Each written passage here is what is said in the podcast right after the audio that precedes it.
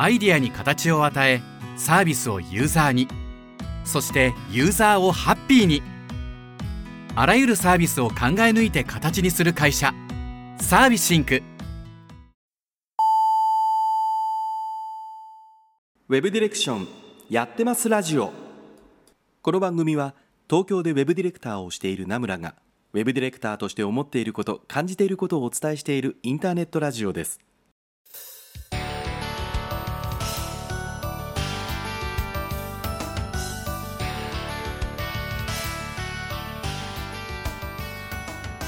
皆さんこんばんは名村真司です。1週間のご無沙汰がお過ごしちゃったでしょうか。えー、っとですねこの放送なんですけども先日ちょっとですね配信をやってますアンカーというサイトを見たんですけどもね。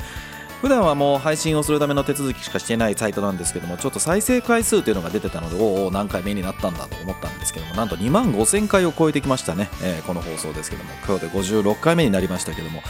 総回数が2万5000回とことでね、えー、1回大体30分ぐらいの放送をしているので、まあ、たまにねゲストの方来ていただいたりとかっていう時に1時間っていうのもありますけども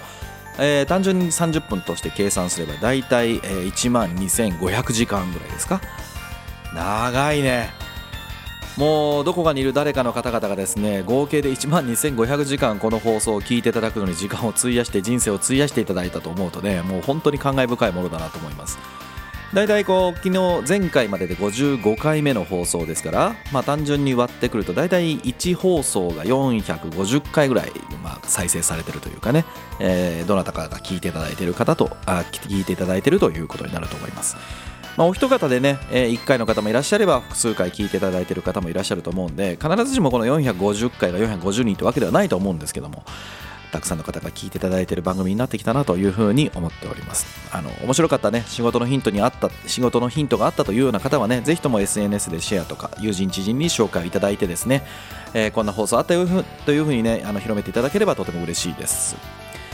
で秋になってまいりましたね、えー、もう今年も夏が終わったなというのを先日言ったんですけどもあっという間に9月になり今年は残暑、うん、あんまりなんか残暑がない年でしたね。あっという間に涼しくなった感じがするんですけどまあちょっとなんかまだちょっと暑いみたいな日がちょっとずつ戻ったり、ね、そう思ったら朝晩だいぶ涼しかったりということでねやってたりしますけどもね。でそんな中の今日ですけどもアップルの新商品がついに発売されましたね、えー、iPhone13 シリーズであるとかなんかこう今日とか SNS 見てたらあれですね iPad mini がえらい騒がれてますね。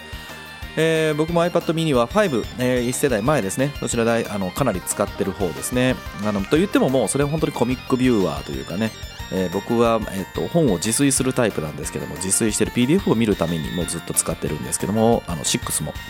予約をさせていただいてですね。こちらはまだちょっと手元に届いてないんですけども iPhone13 mini の方はね、えー、今日手元に届きました、まあ、まだバタバタしてるからね。あの全然セットアップもしてないですから。えー、データもバックアップから戻そうと思うとまあまあ時間かかるんでね。まだしばらくお預けになるかなと思いますけどもね。えー、まあそんな中なんですけども今週もおはがきたくさんいただいてますので早速本編の方に行ってみたいと思います。というわけで今夜も30分なむらについてこい。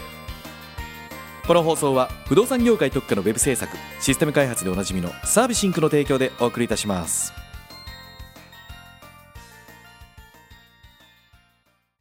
はいというわけで今週も始まりましたけどもね。もう先週の放送でもちょっと言いましたけども先週は本当にずっと喋ってましたね。えー、先週この放送の翌日ですかね。ディレクター談義ボリューム10ということでまた長田さんと,、えーと、あとは名古屋のねもかさんと一緒に3人で喋らせていただきましたけどもね、えー、あのイベントも9時に始まって大体終わったの何時でしたっけ？1時前、え、1時過ぎたんだっかな？それぐらいまで確かやってたと思いますけどもね。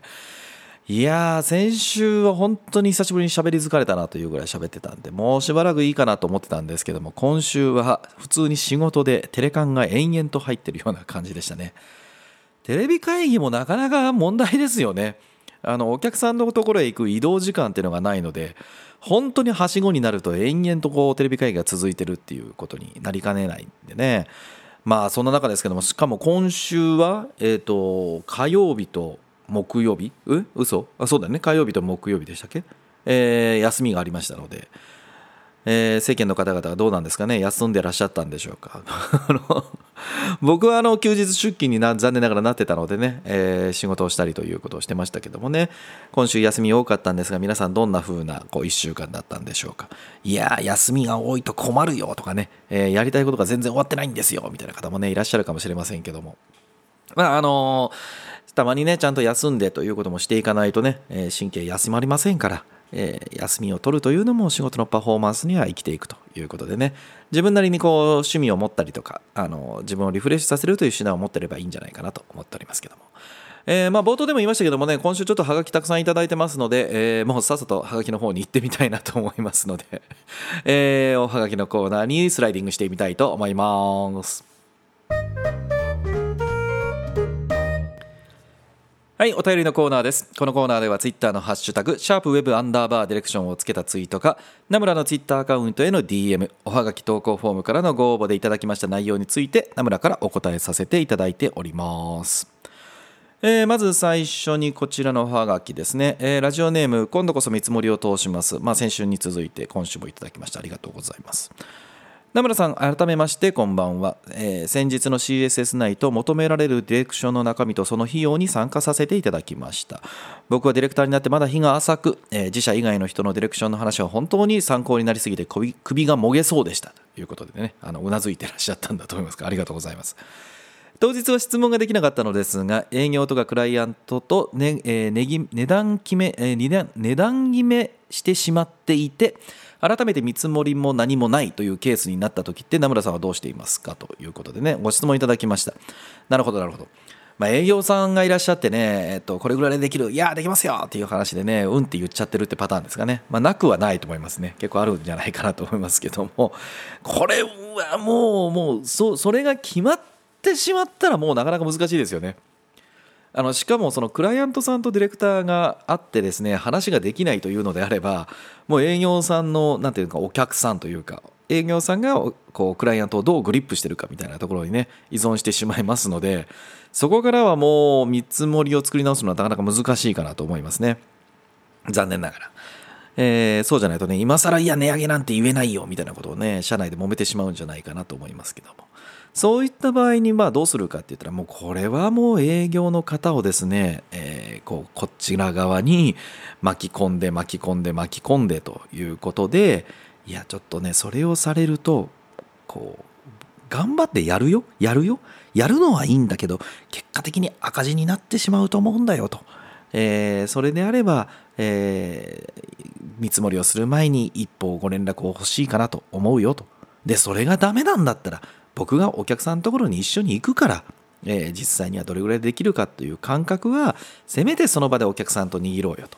そうじゃないとせっかく仕事をしているのにこう赤字をわざわざ作るために仕事をするのはナンセンスじゃんじゃないかなと僕は思うんだということでね。あの営業の方と一回話をしていただいてでその上でこうあるべきお見積もりであるとかあるべき社内の工数であるとかっていうことをね一回出していやそれでも高いよと。いうような話もしなったのであればじゃあどういうふうな改善ができるかとか工数を削ることができるかとかっていう話をね、えー改めてクライアントさんとすればいいんじゃないかなと思うんですけども、まあ、あのそういう意味で言うと最初の質問で言えば、まあ、どうするかということで言うと営業の方をまずこうこちらに引き込むと。でお見積もりをするっていうのは僕らも頑張って黒字を作ろうとしてるわけだからまあ先にこう工数っていうものがやっぱりありきだと思いますと。でお金を値段とかね見積もりとかを決められてしまったらもうその中でやれることをやらないとこう最終的に僕が頑張る頑張らないじゃなくて頑張った結果赤字になるよということでね、えー営業の方をまあこっちに引き込んで一緒に頑張っていけるようなチームにしていくというのが一つの答えではないかなと思います。はいえーじゃあ次のおはがきいただきまし、えーいただき、えーい行ってみたいと思います。なんか今日おかしいですね。ちょっと噛みますね。はい。えーと、これね、ちょっと重たい内容をいただきました。これね、どうしようかなと思ったんですけどもね、あの、まあ、読ませていただきたいと思います。ラジオネーム、ポイズン薬さんからいただきました。どっちなんでしょうね。あの、ポイズンな、あの毒なのか薬なのかということですけども。えーナムさん聞いてください。えー最近僕は日本のレベルが下がってると思うんです。警官も汚職がある起業家は自分の私服が超えればいいなんかちょっと耳が痛いですね、はいえー市役所とか役所に行ったらたらい回しにするだけで自分が解決しようと思う人がいない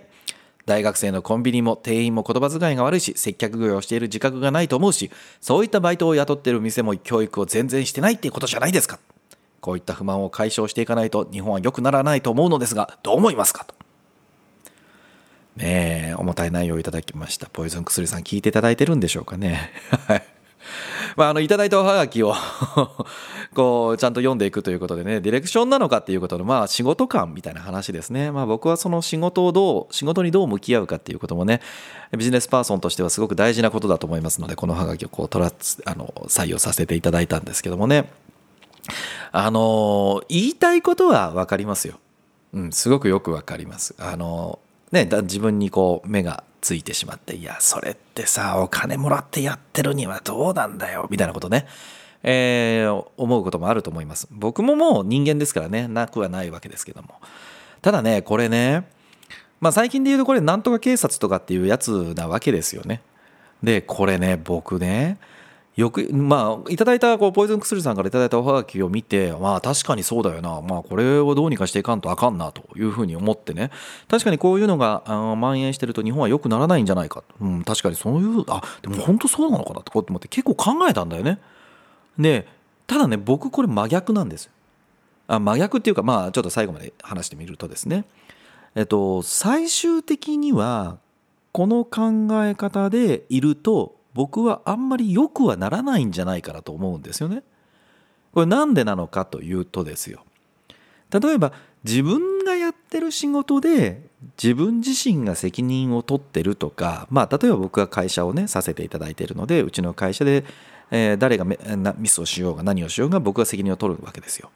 だとしたらまあその会社としての責任者なのでその従業員に対してこれはどうなんだとかっていうことはあるかもしれませんよ。あのまあでも僕はあんまり言うことないと思いますけど。ただ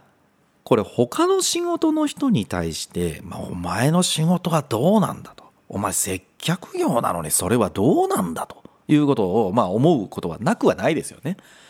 えー、だって人間だもんミスもしますよ。で例えばまあさっきちょっとねありましたけど警あの警察官の方とかってすごい大変ですよね。もう日本全国どこにいても警察でしょって言われちゃうんですから。まあ、超全国規模の企業の人が こう自社の社名を全部背負ってるっていう状態と全く同じなわけですからね。でこれまあなんで良くないのかっていうとそのこれってどうなの？その仕事のやり方ってどうなのっていう他者批判をするっていうことは最終的にその仕事をやりたいと思う人をどんどんどんどん減らしてってしまってるんじゃないかなと思うんですよ。あのどういうことかというとその僕もですよ僕自身も例えばその儲かるか儲からないとか肉体的にしんどいかしんどくないとかそういう意味ではなくてどうせやるならこういう仕事が自分はやってみたいっていうのと申し訳ないけどこれよりはこれを仕事よりはこっちの仕事の方がいいですよっていうのはありますよそりゃ。ね、だってあのどんな仕事でも別にいいですってわけではなくて僕は今このねウェブを作る仕事をさせていただいたり、まあ、その仕事の中でも、えっと、ME とかエンジニアとかの才能は僕はないなと思ったから、まあ、ディレクターの仕事の方がまだマシかなと思って僕は自分ね今ディレクターをやってるわけですよ。で、まあ、自分の仕事以外をやってくれてる人やってる人っていうのは自分にとってはですよ。自分にとっては積極的にやりたくない。もしくはもう絶対やりたくないっていう人もいるかもしれません。っていう仕事をやってくれてる人がいるわけですよ。で下手したらですよ。そのこうまあ誰がどの仕事がとかってわけじゃないけど自分の給料よりも下手したら下で安い状態でやってくれてる人もいたりするわけですよね。でもちろん例えば公務員さんの場合とかって、まあ、それと引き換えあの給料とかのね多い少ないということと引き換えに例えば、まあえー、その組織というか、まあ、親方日の丸だったりするわけですから、まあ、安定してるとかっていうことをね条件にそっちをやっているとか選んでいらっしゃる方もいらっしゃるわけですよ。でその人に対して役所の人がとか飲食店のアルバイトがとかっていうのって、まあ、正義の暴力ただもうひたすらぶつけてるっていう状態に僕は思うんですよ。でこの最たる例とかって例えば学校の先生ってね、いらっしゃるじゃないですか。この放送を聞いてる中でももしかしたら学校の先生もいらっしゃるかもしれません。で、僕の子供の時には、モンスターペアレンツって言葉ってなかったんですよ。あったのかもしれません。あの、ちょっと面倒くさい親みたいな 感じがあったのかもしれませんけども、今はモンスターペアレンツとかってあっても何かあっったらもう鬼の首を取るんばかりにあなたの学校ではどんなことをしてるんですか？みたいなことね。っていうニュースを聞くことはあるじゃないですか。あの僕は会ったことがないのでね、えー、で、まあ、そういった方とかってねえーと、いらっしゃって。で僕はそのなんでこう教員のとか学校の先生の話をしたかっていうと比較的ねそのこの間の CSS ナイト出たりとかってもあったんですけども人に何かをこう教えるとか伝えるって比較的好きな方なんですよなので昔ちょっと本当に学校の先生になろうかなと思った頃があったんですよねで、まあ、そういったのの憧れもある中でそういったそのモンスターペアレンツと呼ばれるような方々が「あなた学校の先生でしょ」みたいなことを言われたらねなりたいと思わないですよね。だって学校の先生になってそういう親がいるかもとかって思ったらもうどんなに子供のためにとか、えー、教育こそはが日本のためになるとかっていうすごい志を持っているんだけどもそれで心を折られるんだったらまあ塾でも塾の先生がいいかなとかまあ別に先生じゃなくてもいいかなみたいな。っていうふうにやっぱなっていってしまって先生のなり手とかってその先生じゃなくてもいいんだけどその職業へのなり手の方ってどんどん減っていくかもしれないと思うんですよね。なので正しいかもしれないけども他者への正義を含めた言及ってあの否定をするなってわけじゃないんですよ。否定をするにしてもやっぱり思いやりと言葉の選択っていうのはすごく大事でそれを間違えると実はその仕事の担い手を最終的には減らしてしまってるっていう活動をしてるんじゃないかなと僕は思うんですよね。で、まあ、こういう話をするともしかしたらねいや別にその仕事なくなってもいいよ。俺には関係ないしどうせ適者生存なんだからという人もいるかもしれません。これはねあの代替手段が別にあるならいいんですよ。確かにそうかもしれません。過去こう何百年何何十何百年か何千年か分かんないけど仕事っていうのがいろいろあってで代替手段がね、えー、あってで亡くなったお仕事っていうのもきっとあると思います。で一方で社会のインフラまあ、例えばお役所とかそうですよね役所の方々とかあそういったものってなくなったら困るわけですよ。な例えばだって僕らみたいな僕まあ僕今年46ですけどいわゆる社会人がただ享受すればいいようなサービスじゃなくて社会のインフラの,、まあのものって例えば赤ちゃんから本当にあのお年寄りの方とか障害者の方々とか全員が等しく享受できないといけないサービスもあったりするわけですよね。でそういったさことに関わる仕事に僕なってもいいよ私なりたいなっていう人がいらっしゃってで現状やってくれてるんですけども、まあ、その方々がななりたくないなってもしゃあないわっていうふうになってしまうとやっぱ最終的にその日本っていうレベルで考えたら日本ってもの自体がやっぱ衰退するんじゃないかなと僕は思うんですよね。なのでえーと、やっぱりそうなっていく方向に向かっていくのではなくて、えーと、いろんな仕事をしていただいている方に対してはやっぱりその仕事をやっていただいているということを前提にした上ででもやっぱりこうしていただいた方がいいんじゃないですかとかあのこうなっていただきあのこうしていただいた方が助かるんですっていうようなやっぱり使う言葉それがすごく大事で。その使う言葉っていうのが僕は結局人の人格形成とか人間形成をしてると思うんですよね。なので、あの、社会への不満ってね、あの、い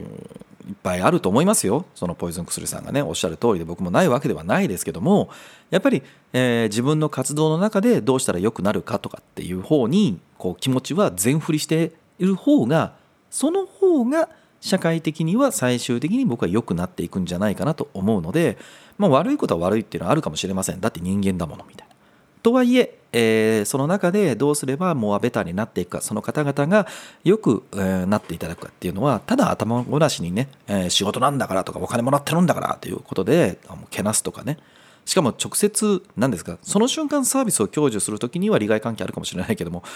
厳密に言ったらその仕事に対してそんなにガンガンね毎日毎日接してるとかってわけじゃなかったりするものもあるのに、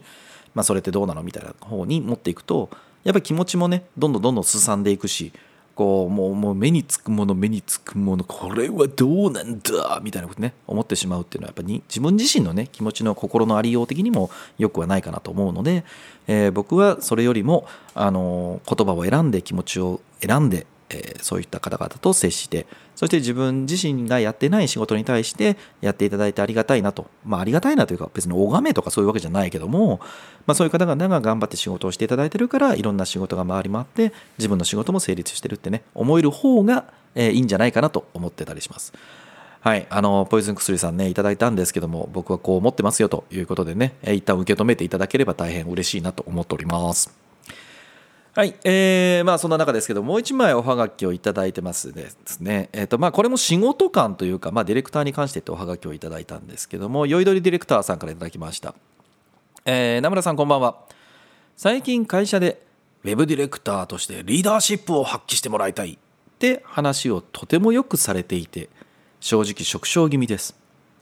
管理職になりたいとかは全くないのですが、目指すべきものなのでしょうか。というおはがきをいただきました。いやー なるほどね。これ重たいですね。もっと重たいのかな。いやあのウェブディレクターとしてリーダーシップってねこれどうしてもそうならざるを得ないところは多少あると思うんですよ。なぜかといえばだってディレクターがそのプロジェクトを回していったりとか進行管理をしていったりっていうことなのでまあ、しかもねディレクターの大きな仕事の一つはこうジャッジメントいわゆる判断をしていって、まあ、どっちにやるんですかってこっちだよねみたいな。ことを決めていくというのが仕事だったりしますね。えー決めることがなくなってしまってねあのディレクターはどうしたらいいのかっていうことを誰かに本当に聞いてこっちですよって言われてしまえば本当に楽だなと思うんですけどもまあ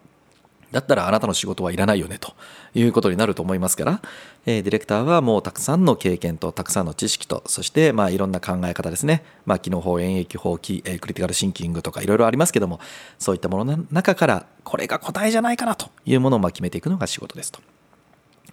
でまあ、そうなってくるとねリーダーシップを嫌おうがおでもこう求められたりすると思います。でねこれまず最初なんだけども リーダーとか管理職っていう話が今日出てるんだけどこれねポジションの話とリーダーシップっていうものはなんていうかな物事の考え方とか、まあ、人とのコミュニケーションの取り方とか動き方とかこういったものがあってこうそれってもう全く違う話なんだよね。リーダーのリーダーだから管理職ですっていう話っていうのはこれ単なるポジションの話ですよね。なのでこれ逆に言えばあのよくはないけどあのポジションを持っているリーダーとか管理職だけどもリーダーシップがない方っているじゃないですか。あの僕がそうかどうかは別としてね 世の中にいると思うんですよ。でなのでまあ管理職でも別にリーダーシップが取れるわけではないですよということですね。でまあその、えーリーダーとかねマネージャーとかっていう話が、まあ、日本では言われることが言われることが多かったりするんですけどももうポジションの話はまあとりあえずまあまあまあにしときましょうと。でリーダーシップっていうものがいるのかいらないのかってことですよね。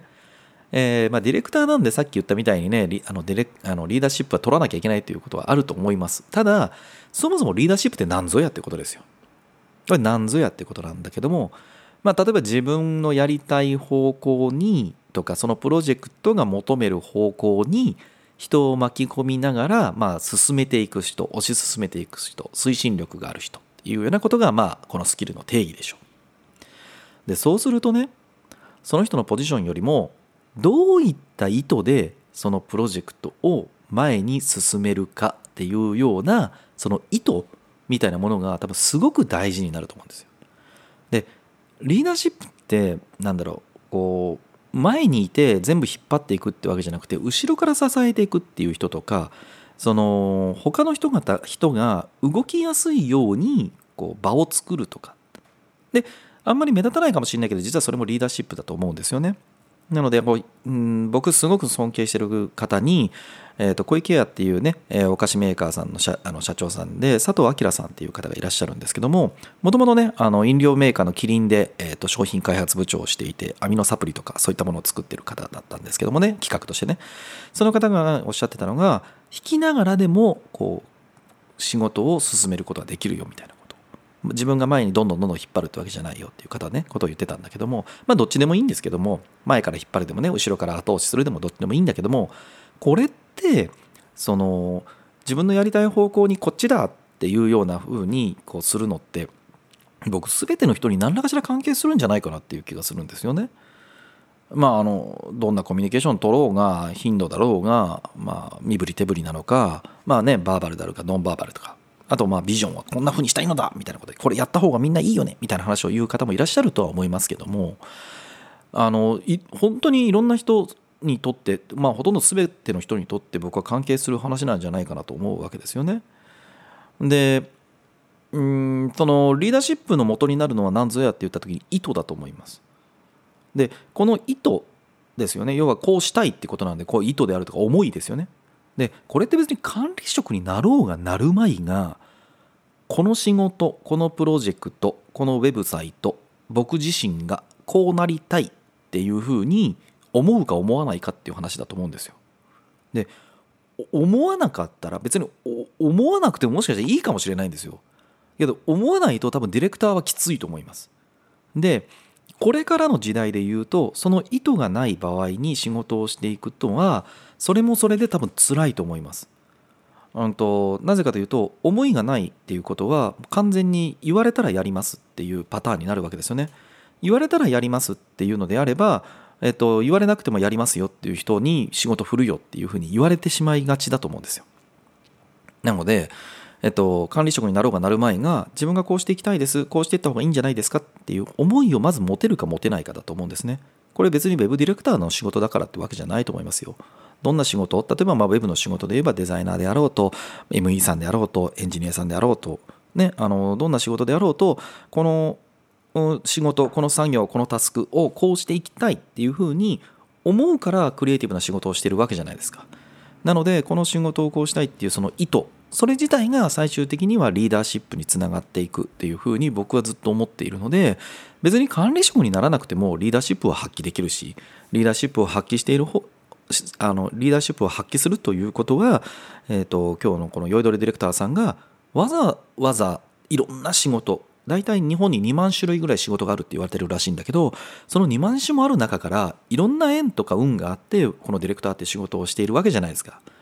できっとやってて楽しいとか楽しくないとかでいろいろ思いがあるとは思うけどまあそれでもやこうしていきたいのとかまあやどうせやるんだったらこうした方がいいのになとかって多少でも思うんだったら、まあ、それをみんなに伝えるで、えー、と方向性を決めてみんなを推進していくっていうこと自体がリーダーシップなので、まあ、ウェブディレクターをやっていくのであれば僕はやっぱりあのリーダーシップってものを考えるっていうのは重要なことなんじゃないかなと思ってたりします。なので別に管理職とかこうマネージャーになるとかならないとかは関係なく、まあ、リーダーシップっていうものは生きていくって、えー、仕事をしていてその仕事が実りあるものにするのであれば僕はあった方がいいんじゃないかなというふうに思ってます。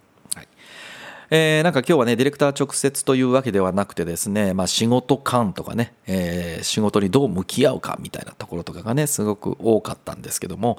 まあ、こういったお話をね、えー、聞きたいよということであればおはがきいただければ僕でお答えできる内容はどんどんどんどんお答えしていきたいなと思っております。ということで皆様からの Web ディレクション Web 制作の疑問質問のおはがきをお待ちしています。ツイッターのハッシュタグ、シャープウェブアンダーバーディレクションをつけたツイートか、ナムラのツイッターアカウントへの DM、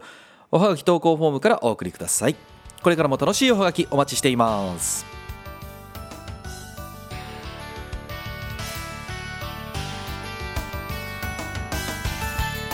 はいというわけで今週もエンディングになってまいりました、えー、今日はねなかなか重たいおはがきをいただいたんですけどもね皆さんどうでしょうかね。こうなんか仕事感を考えるとかっていうのは僕は結構大事にしていてなんかねなんでこの仕事をしてるんだろうかとかまあどうせ仕事をするんだったらこういう風な、えー、仕事の仕方をしたいとか仕事を通してこんな風になってみたいなとかね。別に有名になるとかならないとか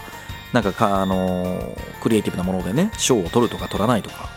まあ、はたまた例えば上場したいとかねあそういうなんか名そういう名声欲は僕あんまりはないんですけども、まあ、それでもねやっぱディレクターとしてその自分が考えたものとかお客様といろいろカンカンガクガク話をしたもの自体が世の中に出るお手伝いができればいいなというふうに思ってねこの仕事をずっとしてるわけですよ。できっとみんなもねなんかそういう思いとかがあってなんか仕事をしていると思うしなんだろうまあ、さっきねあのお伝えさせていただいたんですけどもそういった思いを持ってるか持ってないかとかっていうのはなんだろう今後の時代にとっては僕は大事なんじゃないかなというふうに思ってます。うーんなんか自分のねあの内面をこうどういう風な自分なのかって考えると別に自分探しをしろってわけじゃないんだけどもあの日本語でねあの内側を顧みるっていう風に書いて内省って言葉があるんですよね。でこの内省って僕すごく重要だと思っていて特にこう最近でこそスマートフォンとかを見る見てるとねあの暇つぶしって無限大にできるじゃないですか。でそうなってくるとこうなんでこの仕事してんのかなとかどういうふうに仕事していこうかなみたいなこう自分の中で逡巡するっていうこと自体の時間がどんどん取らなく取れなくなってきてるなっていうのを思ってるんですよ。まあ、だからこそこう僕はね、えー毎日オフィスに来た時とかっていうのは必ず15分とか20分座禅をねしてたりするわけですけどもそういった時間をとってね今後仕事を自分がどうしていくのかだってこれからね人生100年時代とかって言われてるわけですよ。えー下手したら今が65歳が企業の雇用努力目標とかですよね。で僕今年さっき言ったみたいに46でしょ？で65ということはあと20年ぐらい働かなきゃいけないわけですね定年だとしたらあと20年ですよ。あと20年あったら下手したら定年70になってますよ。そう考えたら今から25年ぐらいまで働くわけですよね。だとしたらまあ自分がどんな風にね、えー仕事を通して、まあ、たくさんの時間を費やす仕事を通してどんな風になっていくかを考えるのも大事なんじゃないかなと思ったりします。はい、えーということでねおはやり、えーお便りたくさんお待ちしています。ツイッターのハッシュタグ、シャープウェブアンダーバーディレクションをつけたツイートか、ナムラのツイッターアカウントへの DM、おはがき投稿フォームからお送りください。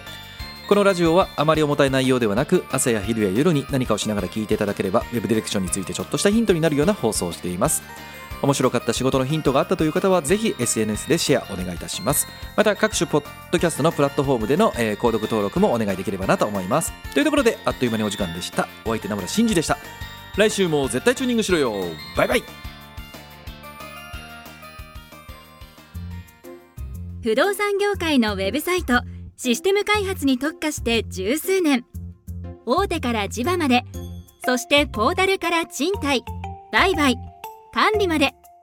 あらゆる不動産業界のウェブサイト構築ならサービシンク